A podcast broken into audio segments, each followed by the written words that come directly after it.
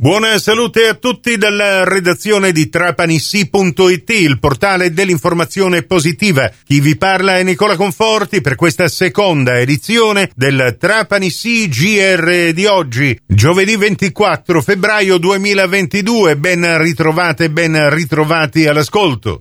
Avviso a tutta la cittadinanza trapanese, sono ancora in corso i lavori per la riparazione della condotta di adduzione delle acque da Bresciana Pertanto oggi potrebbero verificarsi criticità al centro storico per l'erogazione idrica, specialmente nelle zone più alte. Le operazioni sono già state avviate e serviranno non meno di tre giorni per ultimare i lavori.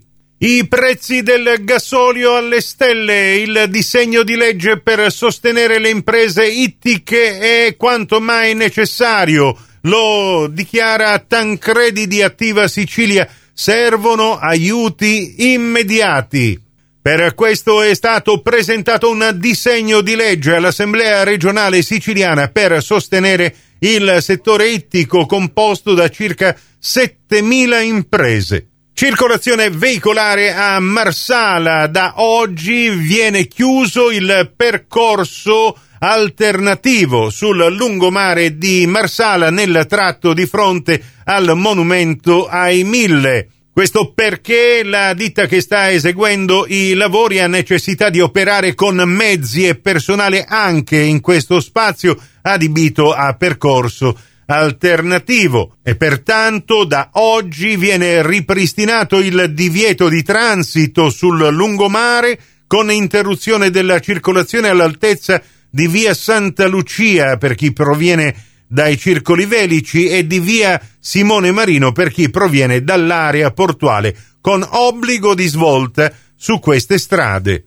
La cronaca, i carabinieri della stazione di Buseto Palizzolo hanno arrestato cinque persone di età compresa tra i 19 e i 68 anni ritenuti responsabili a vario titolo di rapina, ricettazione, lesioni, danneggiamento, minaccia e violenza privata.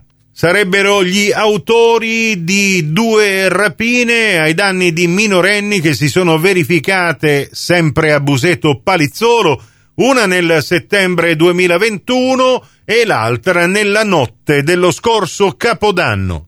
Oggi è giovedì grasso e venerdì, domani alle 10 presso la chiesa delle anime sante del Purgatorio a Trapani, il vicario generale e rettore della stessa chiesa, Don Alberto Genovese, presenterà il calendario degli antichi riti quaresimali delle Scinnute Saranno presenti il sindaco di Trapani Giacomo Tranchida e il presidente dell'Unione Maestranze Giovanni D'Aleo. La notizia ufficiale arriva direttamente dalla pallacanestro Trapani, di cui Pietro Basciano è il presidente ma anche proprietario.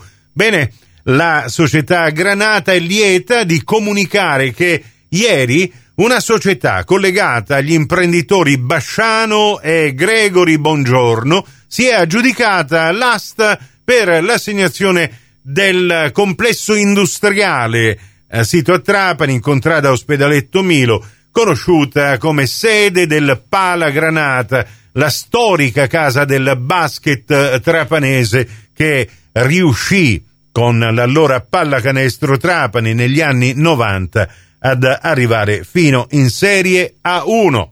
All'asta è intervenuto l'avvocato Domenico Lombardo del Foro di Trapani in qualità di procuratore speciale che ha presentato la migliore offerta rispetto a quella di un altro concorrente. Ma dietro c'è un progetto ambizioso su cui Pietro Basciano e Gregory Buongiorno ripongono molte aspettative il loro intento comune è proprio quello di investire per ridare lustro e rilanciare uno dei luoghi più conosciuti e amati dai trapanesi. Maggiori dettagli saranno forniti nel corso di una conferenza stampa che sarà indetta nei prossimi giorni proprio per specificare ai trapanesi sportivi e non i dettagli di questa operazione e eh, proprio delineare le future progettualità.